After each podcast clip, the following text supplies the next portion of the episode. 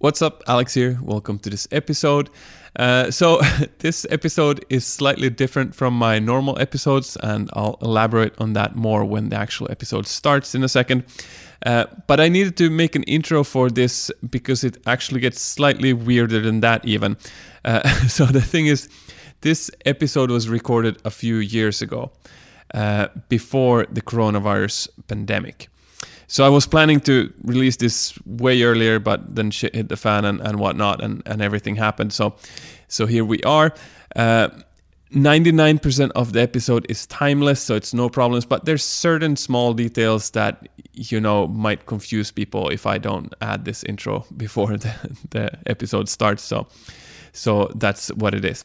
I hope you will enjoy it. I actually enjoyed a lot myself listening to it now uh, a few years later. It was actually there was some really good stuff in this episode that even I myself I went like, hmm, I haven't thought about that in a while, and uh, that's actually quite smart. So I I guess um, I guess I like realizing that I have been smart back in the days.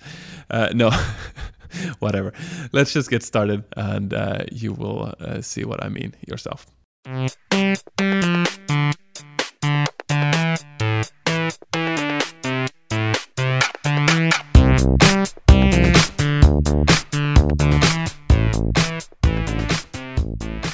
What's up? What's up? Welcome to the Learn Beach Volleyball Fast podcast. I'm Alex, I'm your host. I'm also the creator of the Learn Beach Volleyball Fast project. Today's episode is going to be maybe a slightly different than something that you would expect to learn how to play beach volleyball from. It's going to be an about podcast, sort of about this project and the kind of the background of me in this project, also my future visions for the project, and sort of why it's different from other projects. Now, so before we start, I want to address a very important question.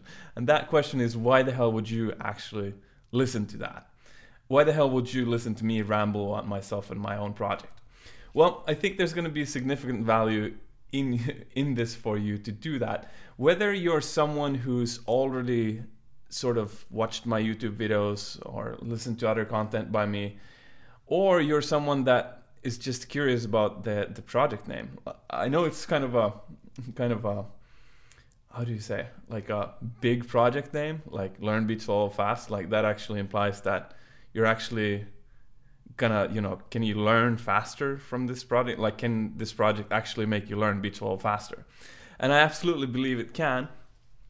And that is partly because of my background partly because of the reason i started playing the sport partly because of the experiments that i've done that i don't think really anyone else has done.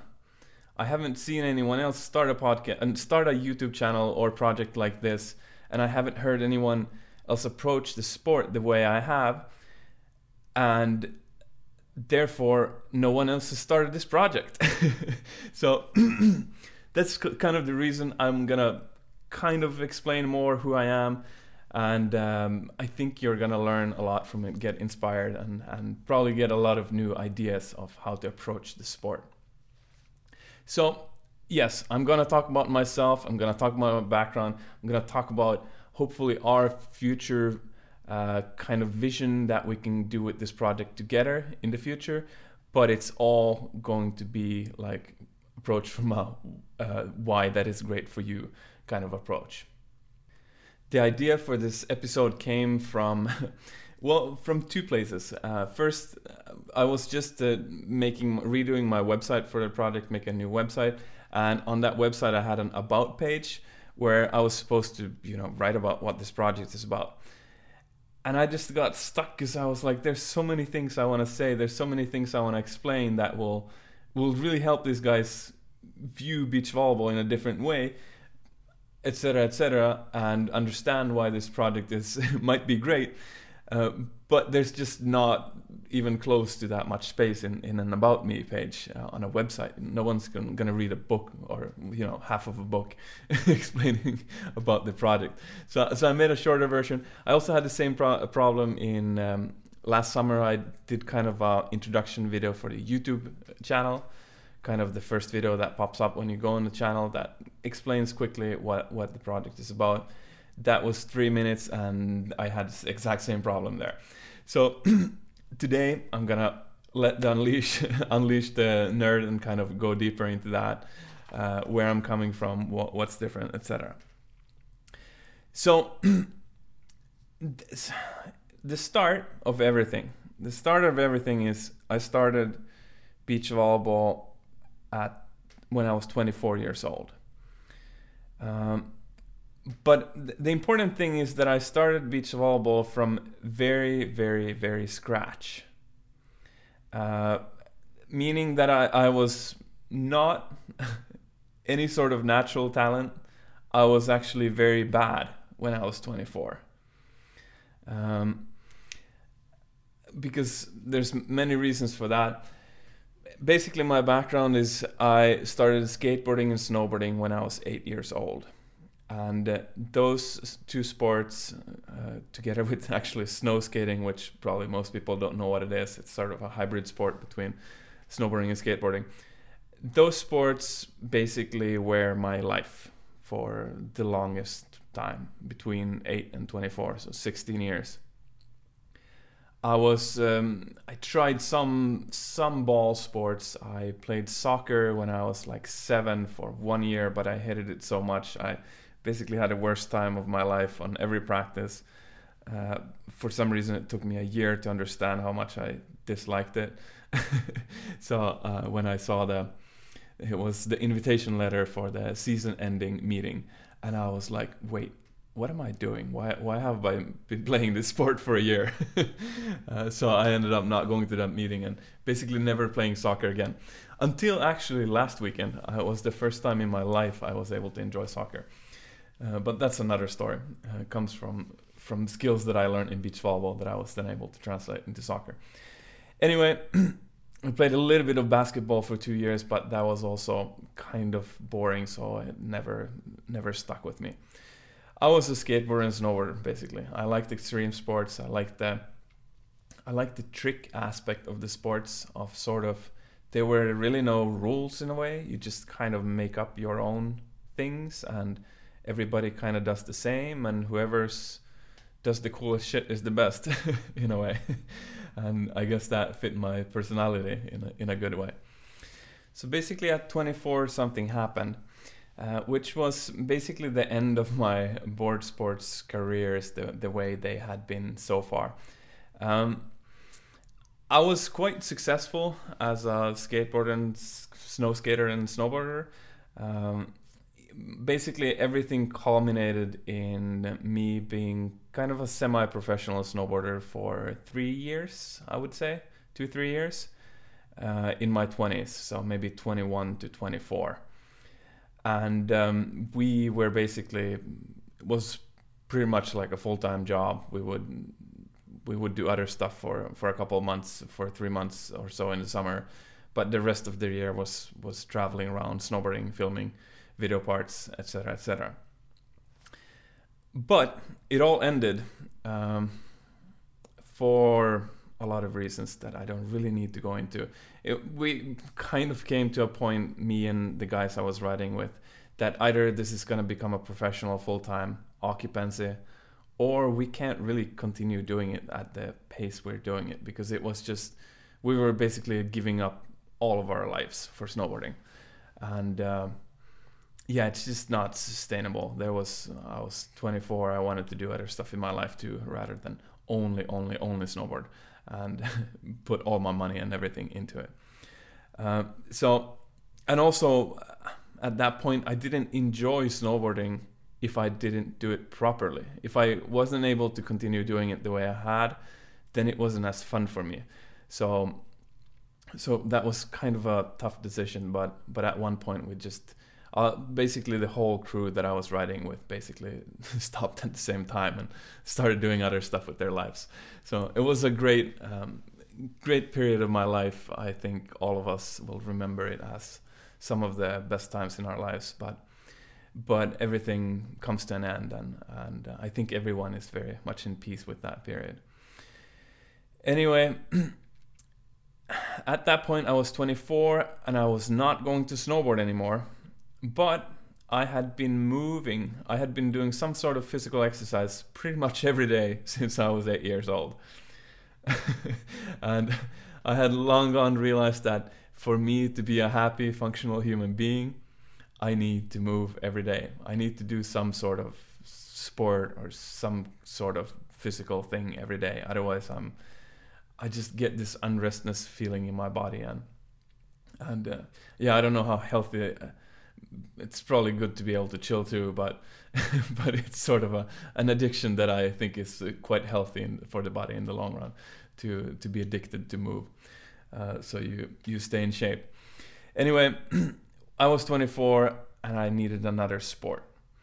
I had been playing a little, little, little bit of volleyball, beach volleyball in the summers for um, one or maybe one and a half summers before that. And I thought beach volleyball was kind of fun. It was more of a traditional sport. It wasn't as, it wasn't an extreme sport like skateboarding snowboarding, but it was still had sort of a, a vibe to it. You know, it's kind of, there's not millions of people in the court. It's you and another guy you can still have a little bit of your own style when doing it and and um, yeah it, it, it, i don't know it, it fit me and of course it's in the sun and weather is nice and stuff like that. So okay finally i was 24 for the fifth time. I started looking into beach volleyball as a sport.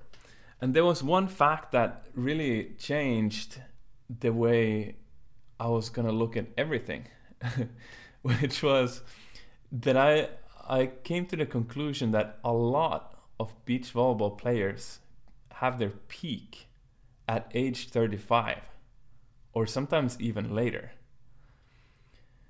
For me at that point, that was kind of a unknown concept. I, I didn't I hadn't ever really heard of a skateboarder and snowboarder that would be older than 30 and doing doing a sport properly and at an elite level anymore.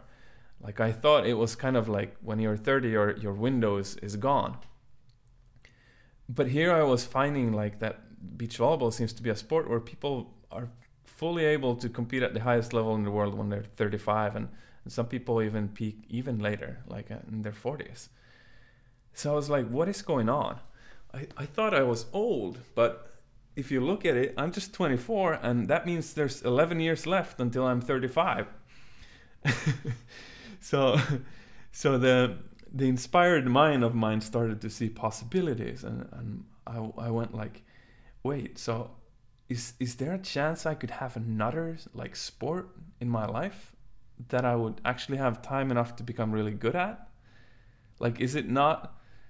I don't know. I started seeing this weird possibility that, like, what if that would be possible? What if I could reach in two sports a very high level in in my in my life? Like, I was already, I had accomplished beyond my wildest dreams in snowboarding. Uh, I never, as a kid, thought I would become that good at snowboarding. So I was already very content as uh, with myself as a as someone who does sports but but you know you can always get more i guess so so i started seeing like this possibility like what if it's possible to pull off and i think a part of of this um, way of thinking was also that i had learned from from my sports earlier that i think a lot of people in the world have this like thinking that it's impossible to do something that nobody else does or it's very very very hard to become the best in the world at something or it's very hard to be the first to do something. Um, i had especially in my snow skating career the sport that nobody knows what it is around like 16 years of age i was literally landing tricks that nobody in the world had done before so at that age, I had learned that shit, if you put your mind into something, if you really believe and want something, you can do shit that nobody else has done. to be fair, snow skating is a kind of a niche sport. Uh, so there wasn't, there was maybe around 100 people in the world around that time that were really trying to do snow skating properly. So it, I, I, didn't have that much competition.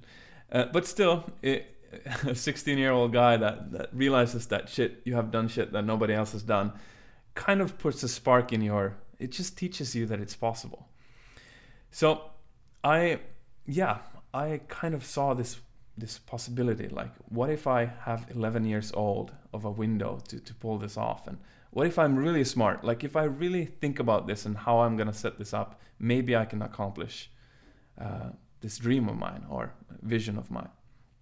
I guess another part of it was to that there's people talking about this like 10 year rule or 10,000 hours rule which might or not be true but basically it, there's some research that I guess or I don't know if it's research or if it's just stories that in general like in 10 years people can reach a very very very high level in in something even though you're starting from scratch and I was like I have 11 so I'm fine here I'm fine anyway so I sat down and, and kind of started thinking about more like strategically like how do I pull this off well is there something I can do here in the beginning that will make me help me pull this off.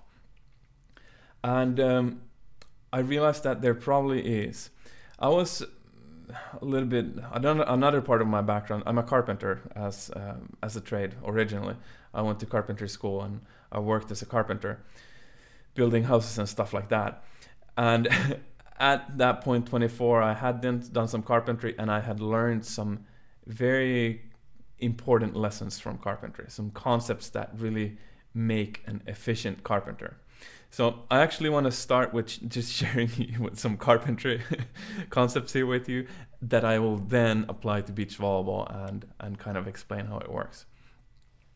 So the first carpentry concept is uh, if you're going to do the same action over and over and over and over, like you know that in the future you're gonna do this thing several times First, before you start doing that task, you sit down and really think about how to make it easier and more efficient.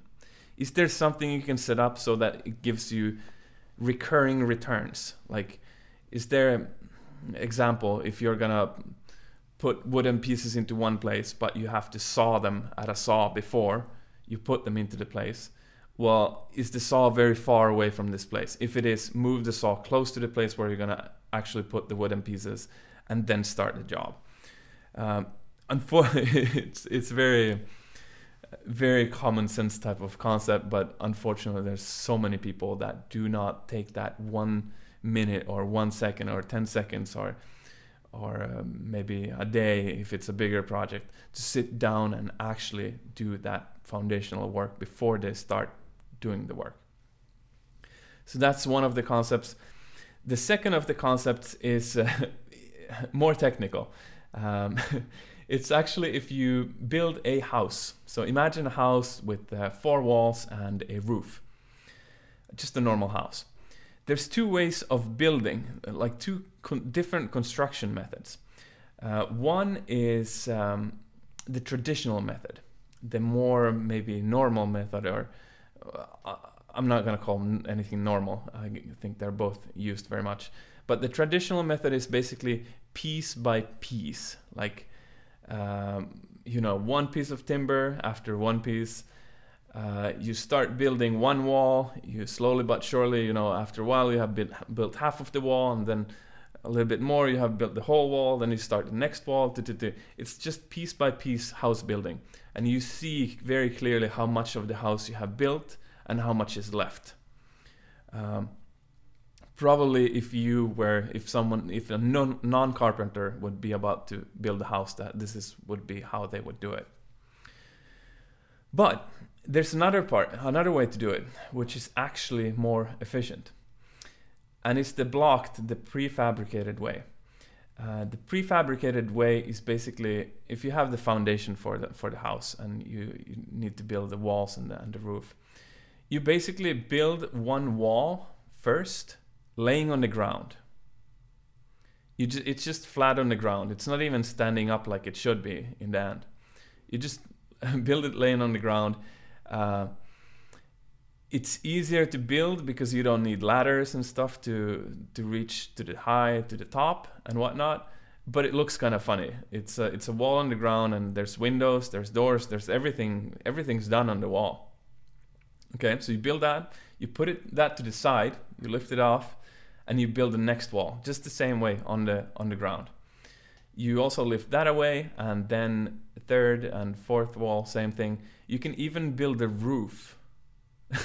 People build roofs straight on the ground, like it's a house, but there's no house. it looks very funny.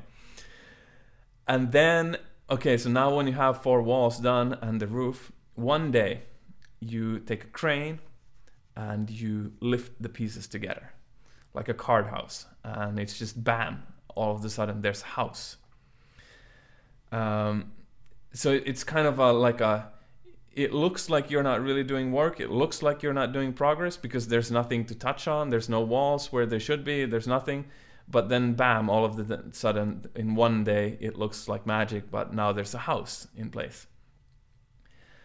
And the the the reality is that this block this prefabricated bam type of house building is actually more efficient actually takes less energy and time, uh, but uh, takes some more planning, of course, because imagine that you don't have if you do a mistake on the on the sizes for example you make one wall too short or whatever like you haven't really planned this together properly then the day you're gonna try to put this thing together it's gonna be like shit this actually doesn't fit and and now you're screwed so you really want to think about how you're doing it. But the fact is that in the long run, it is more efficient. Okay, so back to my, my beach volleyball. I was 24. I realized I had 11 years probably physically left in my body to become a high level player. Maybe even more if I'm lucky, but 11 years should, should be fine. And uh, I had these two carpentry concepts in my head. So I was like, shit, what if I tried to do something similar in beach volleyball? Like, what if it worked? And uh, I realized that, yeah, maybe nobody has really thought like this before, but I really believe in this because I, I knew from experience that this way of building a house, of course, building a beach volleyball player in a house is not exactly the same, but there's still simila- similarities. I really believed in this experiment, and I'm kind of a person that I just love trying things. I love experiments. I especially if it's something that has huge potential but nobody has tried it. I'm like, yeah, let me try it because what if I can pull something off? What if I can land these tricks that nobody else has, has landed before? Uh, life is kind of too short to, to to not try things sometimes.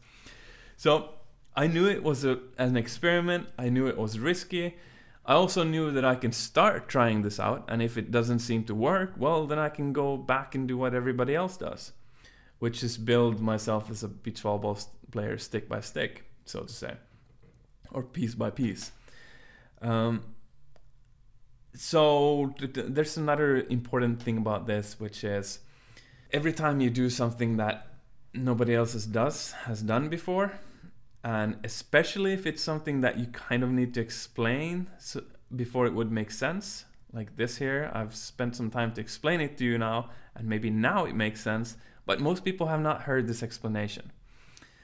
Uh, when that happens you're doing something nobody else has done and nobody understands it easily well you're going to have a lot of critique you're going to have a lot of skeptics a lot of people saying that hey you're doing the wrong thing you should do this and this and this and this etc etc I can imagine that the first carpenter that built a house like that, uh, like in the prefabricated method or whatever, I can imagine that there were other carpenters walking past him and like mocking him, like, "Hey, that wall is supposed to be standing, not on the ground. Hey, that that roof you're making, it's supposed to be up in the air. You know, this looks like shit." But then, boom! One day he's putting the house together, and and all of the sudden, all the other guys are like, "What the what the fuck just happened? How did he get that house done so fast?" so, um, yeah, I did. I've definitely noticed that a lot in, in my beach volleyball career, and I'm still in the process of of doing that. Like, there's still things that people cannot see that. Uh, that I think makes sense because I've thought about it, but people don't understand it. So they're still like, hey, why aren't you not playing more tournaments? Why are you not doing this? Why are you not doing that? And I'm like, there's there's a reason for everything. Just calm down. Of course, I'm not I'm not perfect in everything. Uh, if I could have, with the knowledge I have today, if I could have coached myself from the beginning, I would have done things differently. But in in general, I'm very happy with uh, what I have done and the way I have sort of approached the sport. So I also want to give you some examples of, of how I applied this carpentry or these carpentry concepts into beach volleyball. Uh, there's there's in a way there's countless examples, but I'll, I'll, give you at least a few. Um, one of the things I did was uh, I started. I, basically looked at my goal, like what I want to reach in 11 years, and um, my basically my goal is to become as good as I can with the resources I have. I decided that I'm never gonna go absolutely batshit crazy with the sport. I'm more seeing it as a, you know, I want to move every day. So I'm going to, you know, do the sport for for an hour or two most days. Um, and I'm going to use that time as efficiently as possible to move forward. Um, but I, I, don't have like I'm not a millionaire that can just like hire every coach in the world. I, I, nothing like that. It's it's more of a very humane approach. Just like okay, so I have some, I need to move, I need to stay healthy, but that time that I'm gonna spend, spend being healthy, how can I approach the sport with that as efficiently as possible? So one of the things I did was um, I trained my vertical high, uh, my my vertical jump very early. Um, because I saw that I needed to jump higher if I wanted to reach the level I wanted to reach, which, uh, oh yeah, that's where I got sidetracked. This is kind of funny talking to yourself. Uh, my goal is to become a very high level player. Um, at first, I, I live in Sweden, or that's kind of where I'm from. Um, and I guess a part goal was like, yeah, would, it would be fun to play at the Swedish national tour. Uh, I think um, my goals might have gotten bigger than that. We'll, we'll sort of sort of see where I'll, I'll end up, but at least I would want to reach that level. But in general, when people ask what my goal is, it's literally just to become as good as I possibly can with the resources I have. So it's not like when I reach the tour, I'm gonna end or or anything like that. Uh, okay, so these players, I realized that I'm I should jump higher than what I do to reach that level. So I started, but I also saw that hey, if I learn beach volleyball now and I get good at the skills, like I get kind of close to my goal, but then realize that shit, now I need to gain those inches. Now I need to jump jump higher so that I can, you know, outreach this block or whatever well, what if it takes like two, three years to, to get your vertical up? That would be stupid to to sort of bottleneck myself in my uh, in my um, progress. So so I started. I was like, why don't I just like get my vertical up now? Um, I guess the younger the better too. Uh, get it up now and build on my skills at the same time, and maybe the skills and the vertical they can sort of reach kind of the max potential at the same time rather than than uh, like I um, I actually saw people around me in my club and stuff like they were good players but then they realized shit I need to jump higher. So now they had to go to the gym a lot. So I just tried to avoid that. Um, another thing the biggest thing and the biggest reason that for this project actually is um, I realized that a lot of these pro players that that I wanted to be like, they yes, they do have technical differences. They play slightly different, but nobody has awful technique. Like just the biomechanics of the sport, the the basic skill of how you're passing, how you're setting, how you're hitting. It doesn't look that different. like everybody, it's very functional for everybody, and um, it's it's sort of a the basis of of the skill.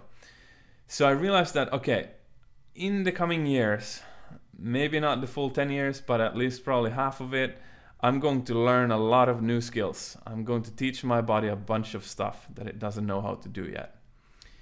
Would is there any chance that I would in the long run benefit of first before I start doing that learning some science and stuff about how my body learns new skills? Course, I had been a learner my whole year, my whole life in skateboarding and snowboarding and stuff, but I had never really thought deeply about you know, how do you actually learn stuff?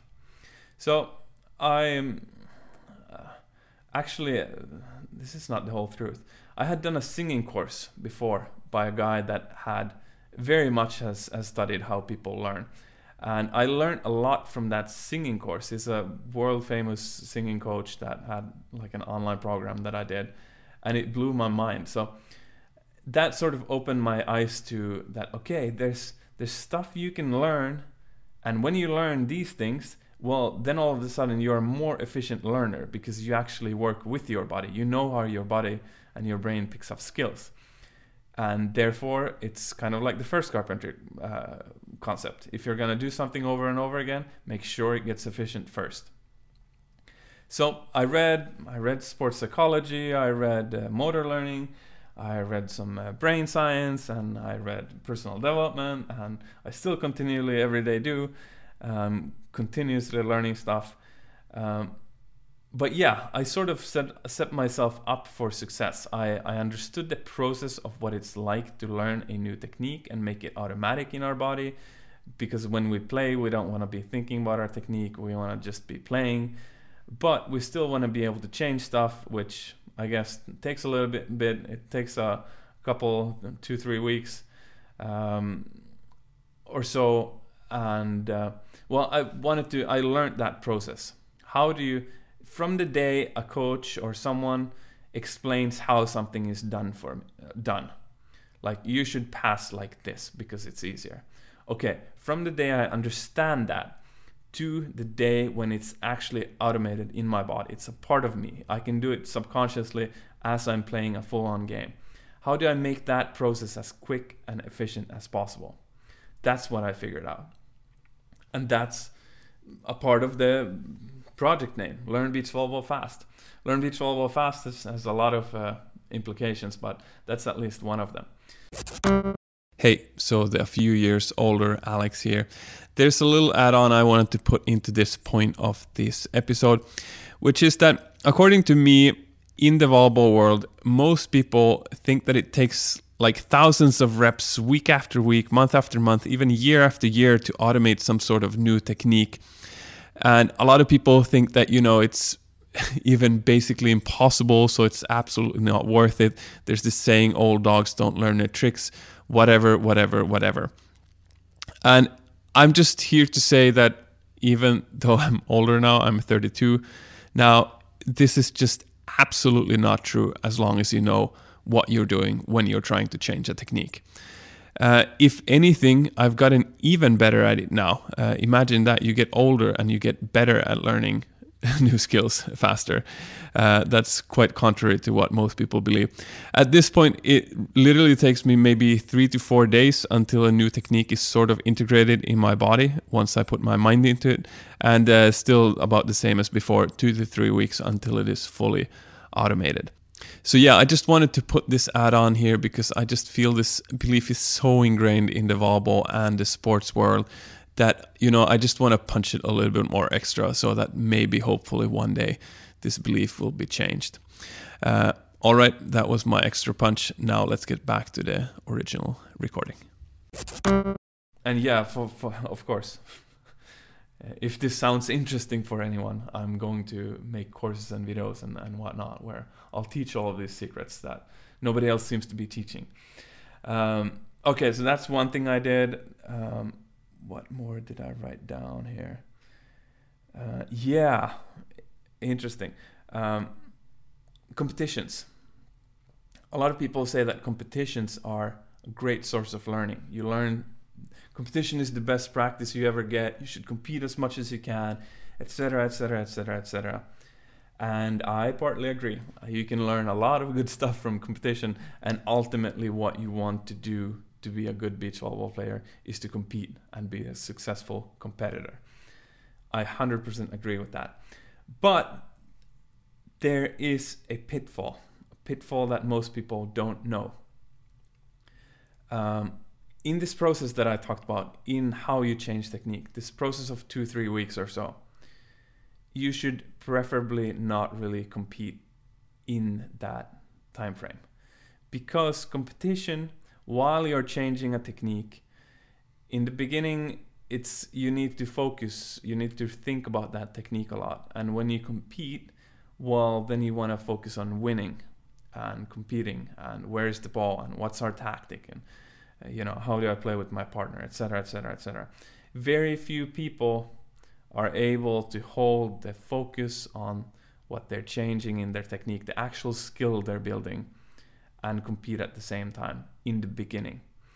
Which means that your body will revert to the old technique, the old skill you were doing, and kind of keep you stuck in that skill. It's funny. Uh, I've I've learned that for many people think that you know the hard thing with beach volleyball is changing technique. They're like, yeah, I, I know every coach has has told me that I need to do it this way, but I can't. It's impossible, and they literally are stuck for years with the same technique. And uh, and I'm like, but it takes two weeks. It takes three weeks, as long as you just know how it's done. Anyway, sorry, I shouldn't become like that. But uh, where was I? Yeah, competitions. Um, they can actually hinder your long-term um, progress because of this. You wouldn't. Let's say I like race car analogies for some reason. If uh, if you were a race car driver and uh, but your engine was broken.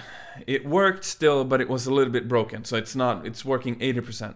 And you go to the mechanic. So the mechanic opens up the engine and starts fixing things, changes some parts and whatnot. You would not expect yourself to be able to drive in a racing competitions as the mechanic has opened up the engine, right? That would be horrible. That would be stupid.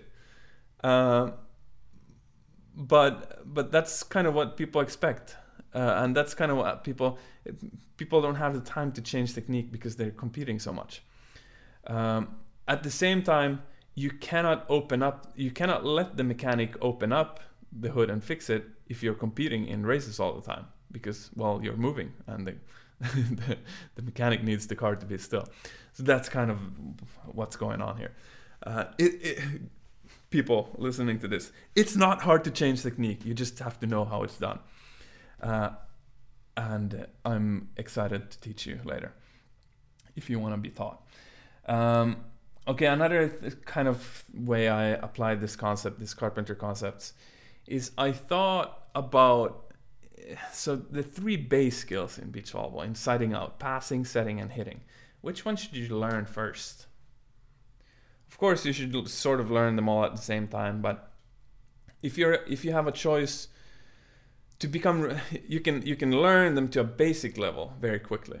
But you know, if you're aiming to become a high level player, you, you can't just have basic skills. They have to be high level skills. So if if you're a basic passer, basic setter, basic hitter, which one do you first want to be like very high level? And I might be wrong here, but I came to the conclusion that setting is what you want to learn first. Because, two reasons, or several reasons.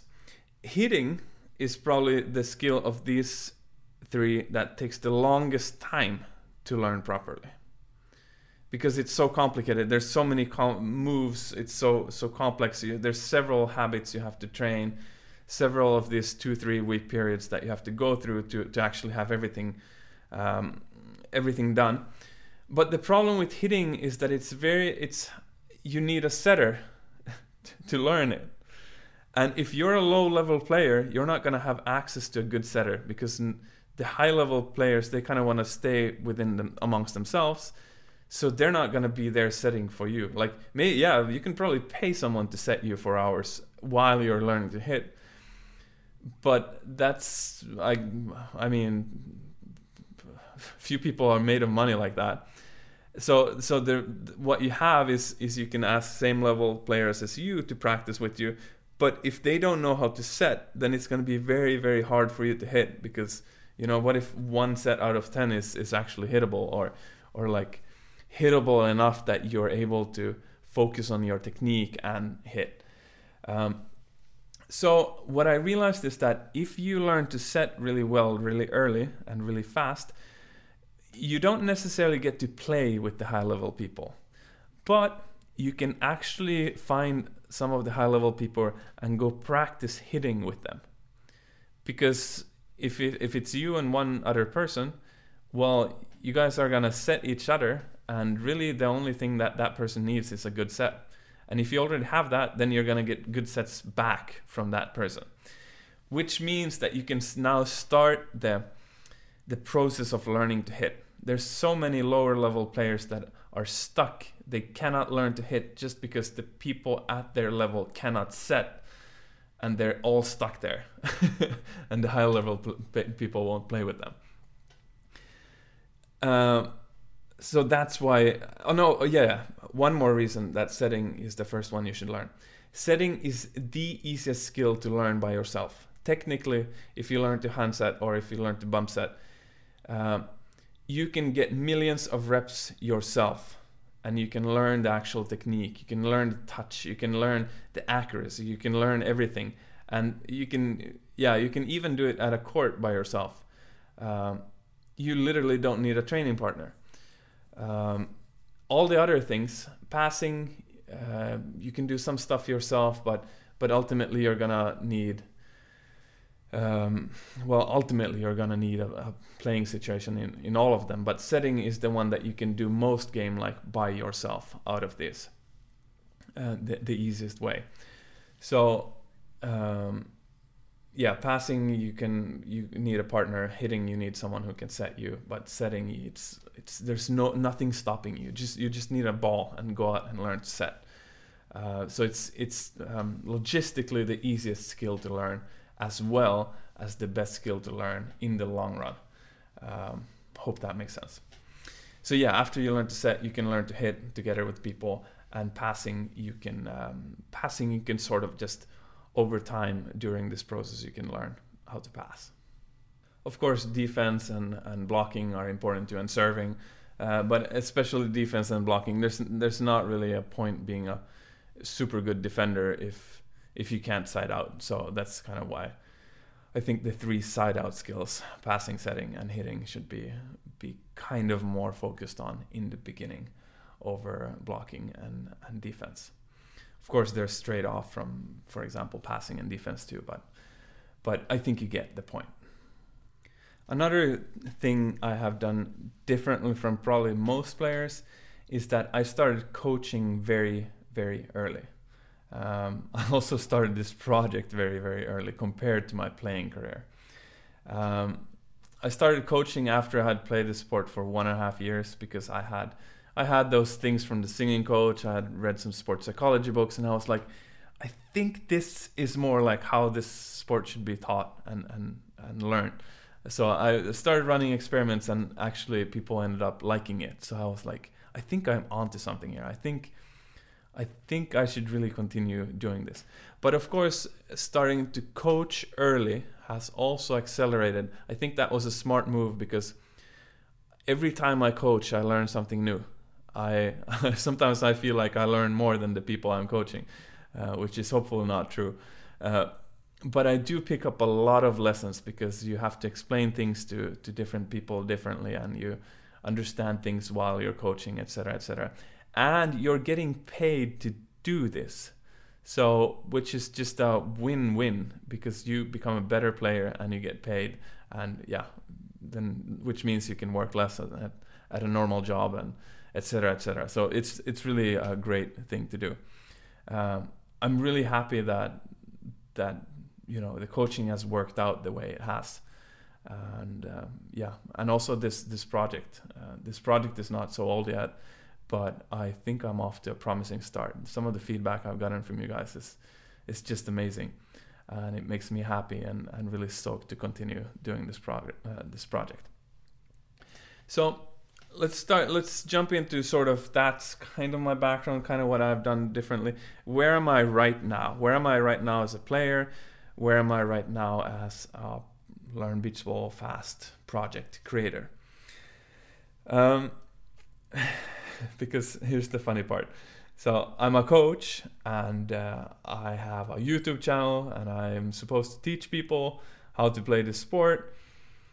And a lot of people they like to have and learn from someone who has won the Olympics, who has won this and that competition, who has played at the highest level, etc., etc., etc and then comes this this weird Alex guy that you know says he doesn't even play tournaments, but but you should really learn beach volleyball from him because he's awesome, and he's doing everything differently, etc. etc. So, so I kind of felt like I should explain that part a little bit. I'm now 29 years old, which means I have done this for five years. Um, which means I have six years left until my goal of 35. Um, and uh, yeah, I'm six years till I'm 35. Right now, body wise, I'm feeling like a 21 year old. I might even feel better than I did back then. So I wouldn't be surprised if I'm playing the sport like in my 40s. Uh, there's one guy, an ex Olympian here, uh, where I live. He's uh, 47 right now, I believe, and he still plays with everybody else and and plays at the national tour in Sweden and is going full steam. So I do, who knows? There might be 20 years left of my playing career. So this might still be very very much in the beginning of of everything that I'm going to do. Anyway, I set my goal to in these 11 years reach, you know, at least national um, tour level in Sweden um, I'm not quite there yet, but but there's something interesting that has happened in the last half year or so. Every now and then, I get invited to play with the guys that have played on the tour, and uh, I can sometimes keep up with them, which is very cool. It's like when I when I play the way I know I can play when I'm in the right mood, uh, I can actually it seems to keep up with them. Uh, they haven't really accepted me officially yet. it's not like I don't get to practice with them uh, like all the time yet. Uh, but I'm also, yeah, I'm also sort of building a lot of skills uh, in this past half year. So, whatever. I'm very optimistic about the future, and I have almost reached my 11 year goal in five years. Um, I'm going to slowly, slowly start moving into less skill building. I'm more and more seeing that my technique starts to actually look like the pros, and uh, soon I'm gonna jump more into the part of beach volleyball, which is like tactics and playing smart, and uh, even more of the psychological aspects and the aspects of finding a partner that fits you and and all of that, and really learn to compete. So I'm gonna start moving there soon-ish. We'll see. Maybe this summer, maybe the summer after. Um, of course, I'm always competing a little bit, but but like really start going heavy. So yeah, if you if you look at the my ranking right now, I didn't. last summer I spent in in Norway and.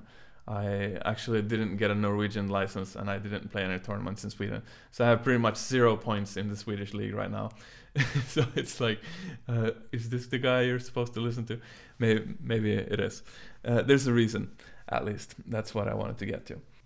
Skill building nowadays, I'm getting more and more into details, finer and finer details, which basically means I think that at the higher levels of beach volleyball, this amount of work that used to give huge returns before, like very significant, very visible returns, give much smaller, more subtle returns at this level. It really just changes like a point or two per set. Whereas before, you know, if you couldn't pass and then you learned to pass, well, that's going to be a huge difference. So, in a way it looks like skill building has slowed down for me but in a way i don't think it has because i know that everybody else if they're gonna get from you know 90% good to 95% good or from 95 to 100% good they're also gonna have this this slower uh, kind of gain in skills because yeah there's I think there's a maximum potential of how good a human being can be at the sport, and of course, the better you get, the closer to that you are, and the the slower the the um, progress is going to be. All right, so that was a little bit about where I am right now. Trust me, don't trust me. I'm, as I said before, uh, I like running experiments. This whole project is an experiment of mine if nobody's watching my videos, I would stop. Uh, but there are people watching, which is great. And from the beginning, when I started coaching, it was also an experiment. I was just like, hey, let's try and see if this works. Maybe, maybe someone will like it. And uh, it turned out that people liked it, and it turned out that I have a lot of, in a way, I want to call it inside frustration of how the beach volleyball world is is operating, how people are learning the sport. Because I just see so much potential of making it so much better. And uh, yeah, apparently, it seems more or less like I might be right. It seems like people are. The feedback I get when I coach is that I see details that nobody else does.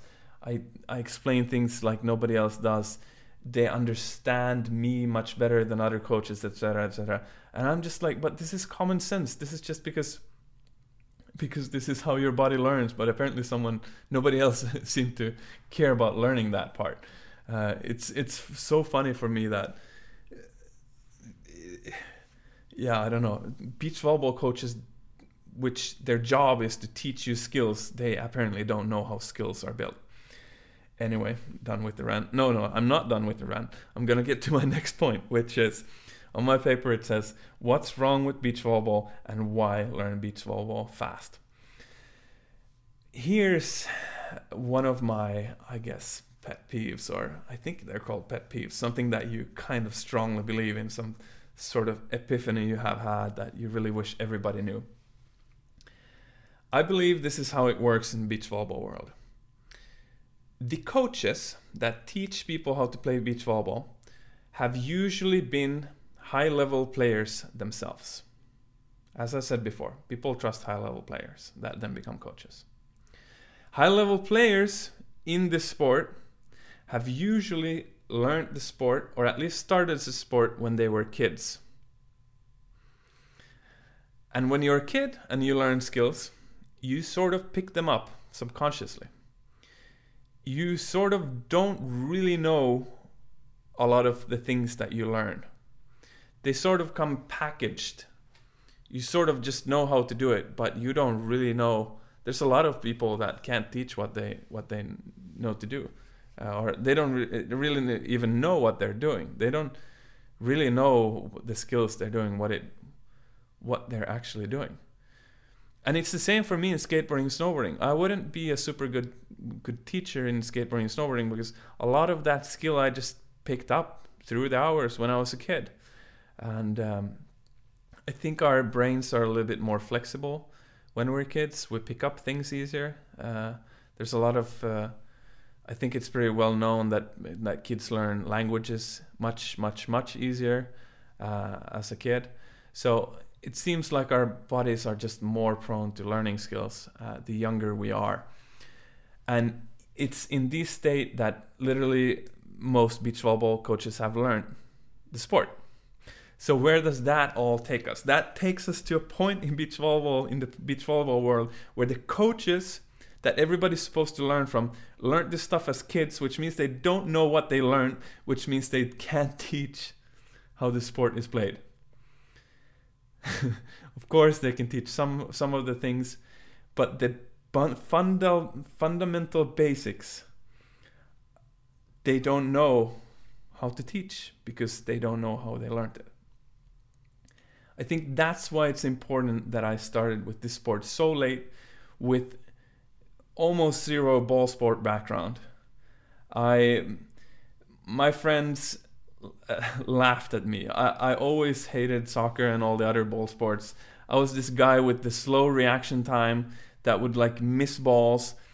Uh, apparently, I threw like a girl, so my arm swing mechanics, my my when I was throwing snowballs in the winter, I threw like a girl. I couldn't throw far at all, and my friends uh, laughed at me. I was able. I, I was pretty good at skateboarding instead, so so it didn't take down my self worth. I could still do something, but ball sports, I didn't know how to do.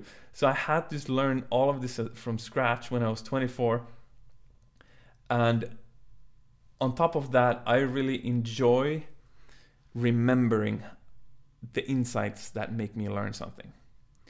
Uh, there's something about me and my natural wiring that is uh, sort of a yeah that's the strongest memories i have when i learn something what was it that got me to learn that and it seems like i'm able to communicate that quite well when i'm coaching it seems like i'm able to get people through that aha moment uh, again and again and again and again uh, which is really cool I'm not sure I would be able to teach that because maybe that's something I learned as a kid, but that's another point. uh, that's a, that's a side note. Okay, so if my theory of why beach volleyball instruction, online and offline, uh, I think most people that have spent any significant amount of time on YouTube realize that there's not a whole lot of stuff that's actually high quality on there about how to learn the sport. If we agree on that that's the case and if if my theory is even somewhat right that it's basically because the the creators the coaches don't really know how to teach what they know how to do um, and and my background is actually a more favorable one to break down this sport properly then that basically means that this project that I'm doing is hopefully good and valuable and kind of critical that it gets done. So, my vision with this project is I want this project to become what I wish I could have found that day when I was 24 and realized that shit, I'm gonna learn the sport. Uh, I wish I had wished that there was one place at that point where I could go and it's like here is a complete breakdown of the sport Here's how you learn it as quickly as possible. Here's the drills. Here's why you do this, these drills. Here's the skills you're to learn. And everything just makes sense. I would have wished that there was one place that did that for me. but that place did not exist when I started the sport. And it still does not exist. I have looked, I promise you. Um, I found, yeah, I think you will recognize this. Some of the resources I found was like it was chaotic. It was there were pros claiming stuff. They said you should do it this way. They showed the skill and they actually did it differently themselves. They didn't even know what they do themselves. They they taught it in a different way than they actually did it themselves. Then there was the next pro that said this next thing, and it was conflicting advice. They basically talked against each other. Nobody explained why they are right, so that you could at least sort of make sense of it it was just a shit show of, of advice from from every corner and and every place. And and I was like how am I gonna learn the sport? Uh, so I, I guess that just put me down the road of figuring everything out myself instead. But here's the thing. If my knowledge is valuable if there's actually valuable in this project if people like what I'm doing if they believe that I can actually be a person that would sort of bottle up the, the skills of this sport into one package and then you know then be able to have that bottle and there's a recipe and you can just print it up and like here it is. Which uh, that i mean that would be great for i think for everybody. I think if we could do together if i could bottle that up that could actually have huge implications in the future of this sport.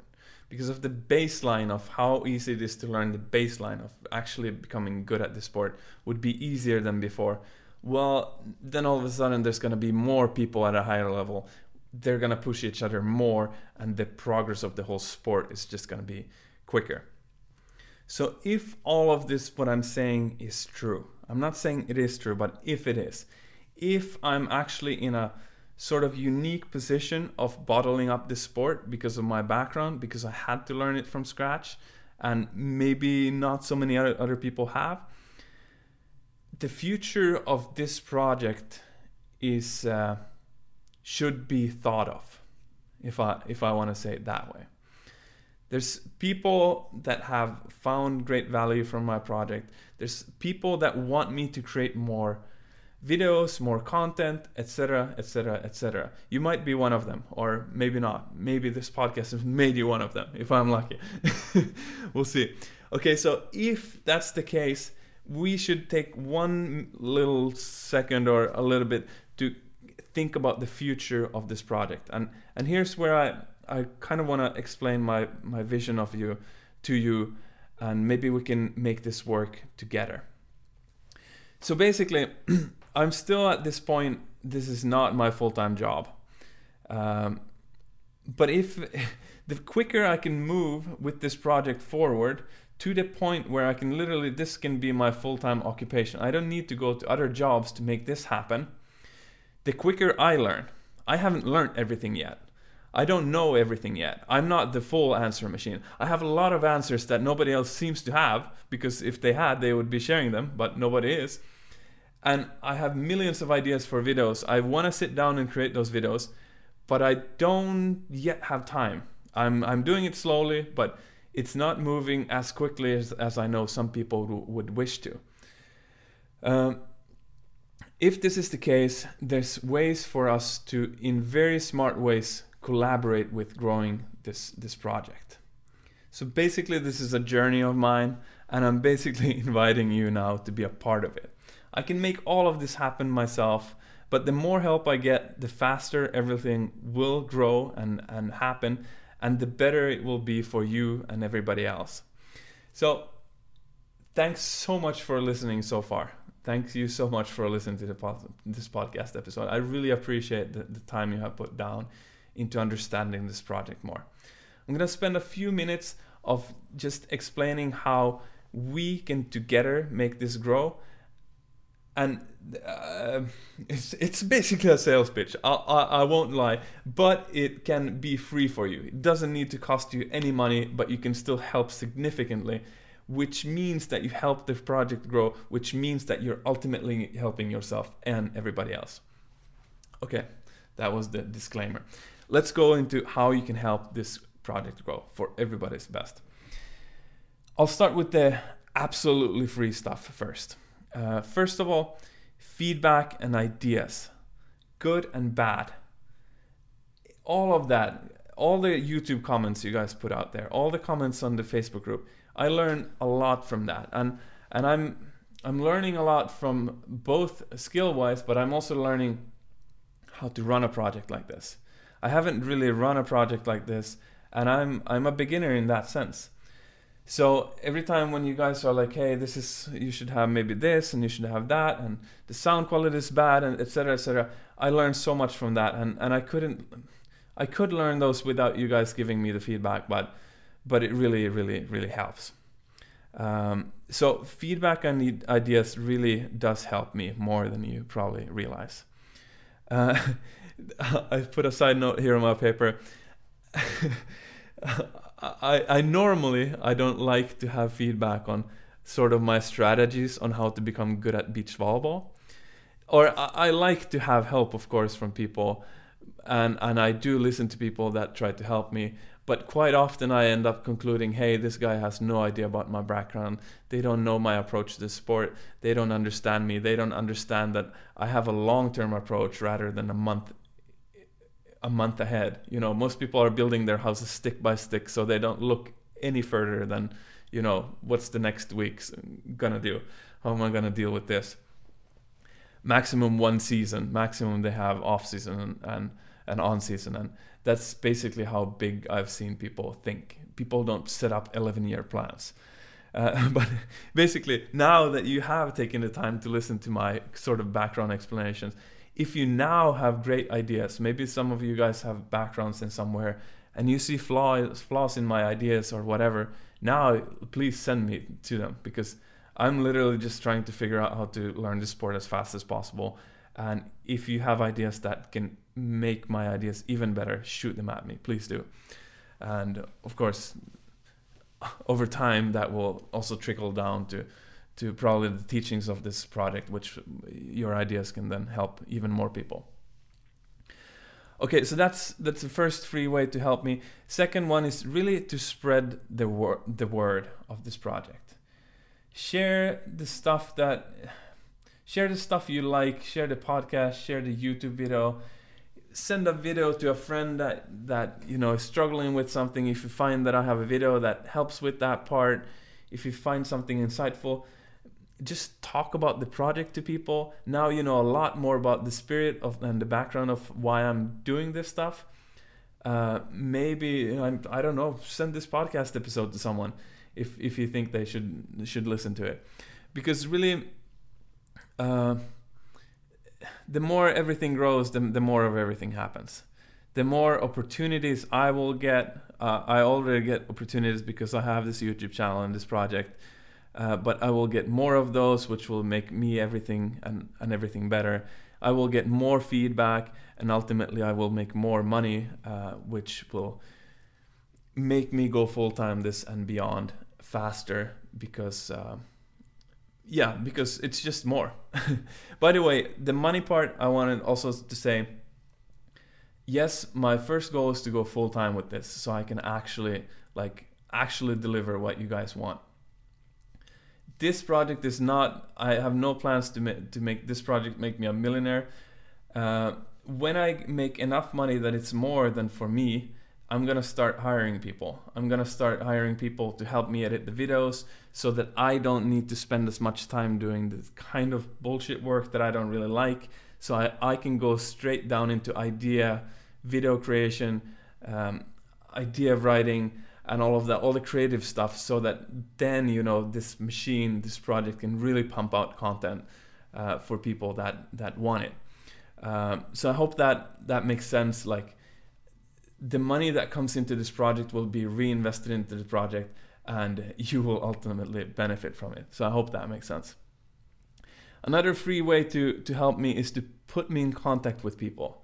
Put me in contact with uh, people that are involved in the beach volleyball community, people that you know, whatever podcasts, think someone should interview me, let them know. All that kind of stuff just just helps with uh, with growing everything. And of course, the, the last free stuff is you can do is you can follow the podcast, you can subscribe to the podcast, follow the Instagram, follow the YouTube channel, and join the email list uh, because those things actually do help in, in numbers too. Some people don't understand how, but but but it does help. Okay, so the second category here is is in a way the one I'm most excited for. I named it semi-free stuff. Uh, semi-free stuff is basically ways you can contribute to this project with money, with it costing nothing for you.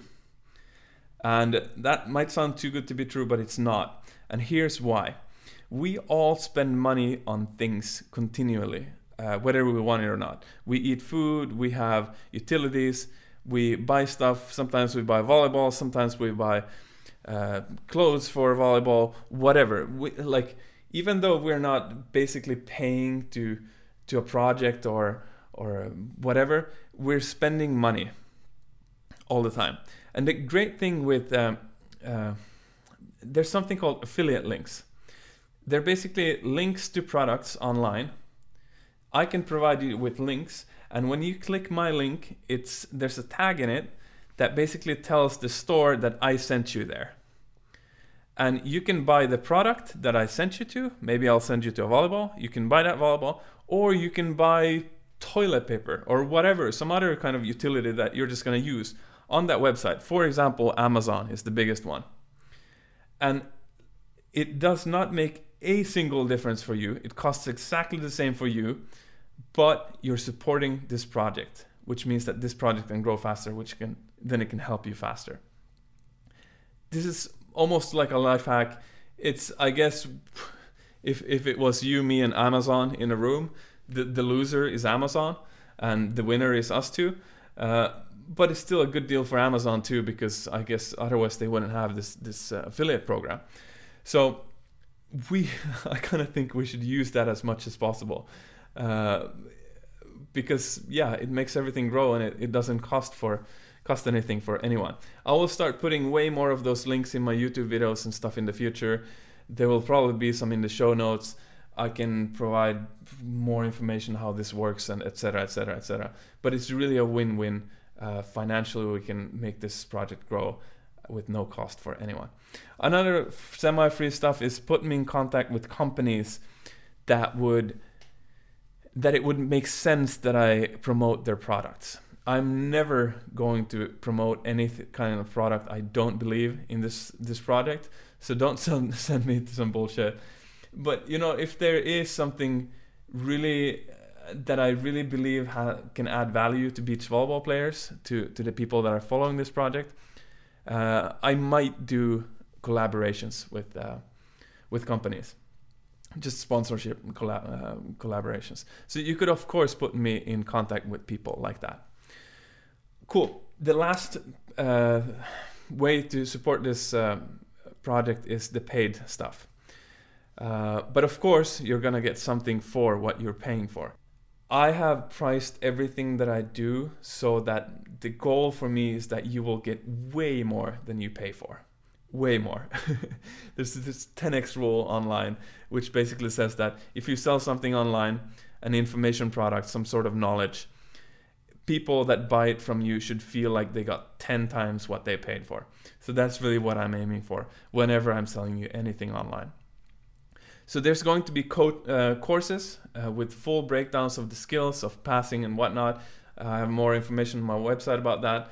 Uh, those you can of course buy, which uh, straight um, supports the uh, the project, and you will get a lot of uh, great content from that. Of course, there's also coaching and camps. I coach. I can coach online via internet. We can do video analysis. We can talk on Skype. We can we can even there's even a possibility nowadays with with smartphones you can even bring me to the court and have me on a smartphone because there's um, there's Facebook Live and, and whatnot or uh, you know uh, video chat possibilities so technology nowadays is, is pretty cool uh, of course you can if you happen to be in the same place as I am uh, we can do offline coaching and I will probably put out some camps later in this in the evolution of this project. We'll see when that happens, but of course, all of that helps. Other sort of paid things you can do. Uh, okay, first I'm gonna start with uh, actually donations. I, I'm gonna put up a Patreon site for this project. Patreon is basically just donating money for something that you believe in. There's a lot of projects online similar to mine that are run by someone and the audience wants the guy that runs the thing to be able to do it better. So they just feel like, hey, you know, if I donate five dollars a month for this YouTube channel so that it can grow faster, that's way worth it because that's like a cup of coffee and and I get to watch this this nice YouTube videos that teach me a lot of stuff. So that's another way to to do it. Uh, I I did the math. If just hundred people had a five dollars a month uh, thing. Um, that would actually let me go full time with this project. I'm a person that lives very cheaply. I get my personal human happiness from being a nerd. I don't have expensive hobbies. I would rather spend a night watching videos about volleyball, going and experimenting with with concepts and playing volleyball. Ultimately all things that will help me as a player and a coach, which will help me grow this project and put out better quality content for you guys. So it doesn't take me much money at all before I'll be full time with this. Uh, 100 people with $5 a month and I would be up and running, you know. that would be great. If there was 200 people with $5 a month, I would start hiring people and we could get even quicker with this. There's one last thing which is coaches collaborations. If you are a coach if you're someone who normally gets paid for your time and you would for some reason feel like hey this alex guy seems kind of cool his project seems kind of cool. I believe that it would actually be great if this thing got better and grew faster.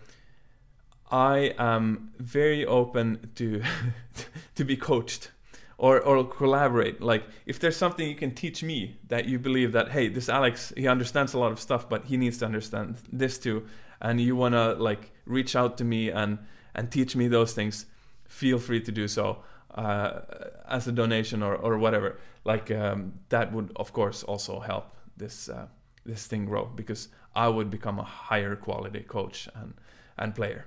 That one right there, I should probably explain a little bit further. So, basically, this has happened already a couple times during the lifetime of this project. But basically, that other volleyball thinkers have like found me, uh, and other volleyball thinkers that think something differently than maybe the mainstream volleyball thinking goes, uh, and.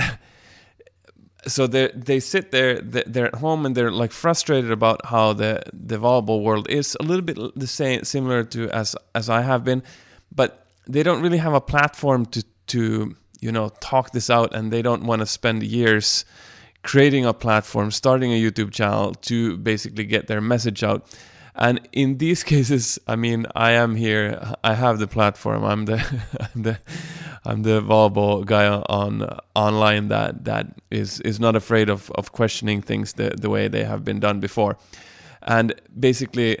I can then provide a platform to to get new ideas out. They don't they don't even have to be correct ideas sometimes sometimes it's just good to question things and you know get people to think in a different way because usually there's at least something that you can bring home and and have value from when people are basically convinced that something is is wrong or done should be done differently.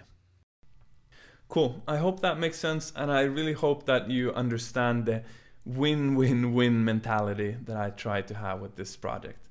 I'm not doing this for my own gain only. I'm also doing it for your gain. I'm also doing it for all other beach volleyball players' gain out there, and I'm also doing it for the gain of the sport and the future of the sport.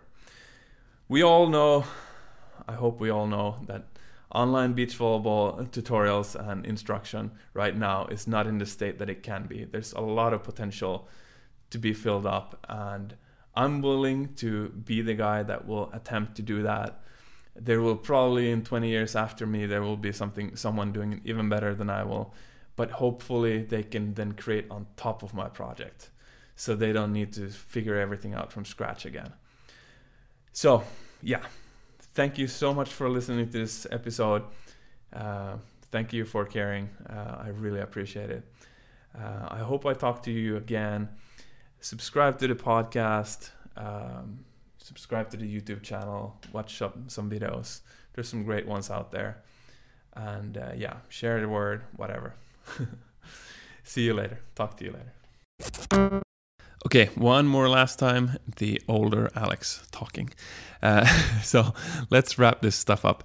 There was um, another thing that I have thought about in the last few years since I recorded this one, the original recording, is um, you know the concept about the prefabricated house where you just build the the walls on the on the ground and then bam, all of a sudden you put it together and it looks like you have taken uh, a lot of huge steps in your results in a very short time because basically you you did put in work but it didn't show you didn't have anything to show for it until you actually assembled the house. So one might wonder does this work in volleyball? And um, I would say that it has for me at this point. It's it's pretty cool to see uh, but one one thing that I have still done, which is quite controversial, is still to to not compete a lot.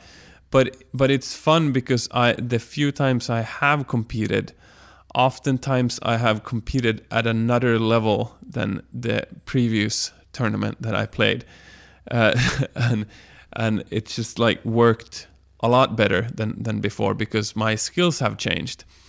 Uh, so rather than you know grinding through the competitions because there is i need to say there is something to be said about the cost of competitions like they sure they cost money you know sometimes to play and and to get to them um, but they also take a lot of time and uh, you know you might want to rest a few days before you want to be fresh in your body before and uh, there's preparation to be done. Like it is sort of costly if you think about about it in in a perspective to play competitions. And all of that time all of that energy all of that money could be invested in other ways you know into for example coaching and and training your techniques and and whatnot. So if you play a whole summer and you play a tournament every weekend are you actually ever going to have any time to to practice any of the skills that I'm not going to say that they will make you a better player compared to playing the tournaments because that's a very complex question to, to answer. There's a lot of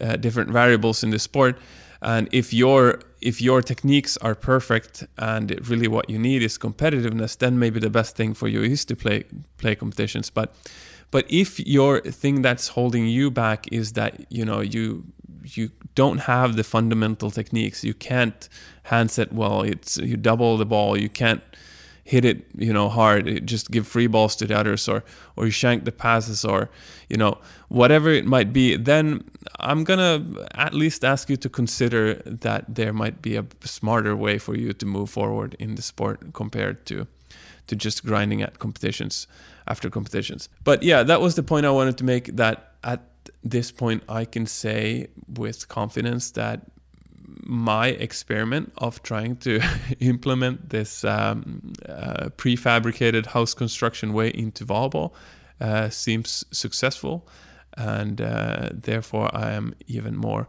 prone to recommend it to people. And then we have the other aspect about this episode about I talked about some money stuff and uh, whatever. I so uh, the pandemic has been an interesting time for me. Um, let's let's say this. Uh, I was very optimistic when I recorded this uh, this uh, episode.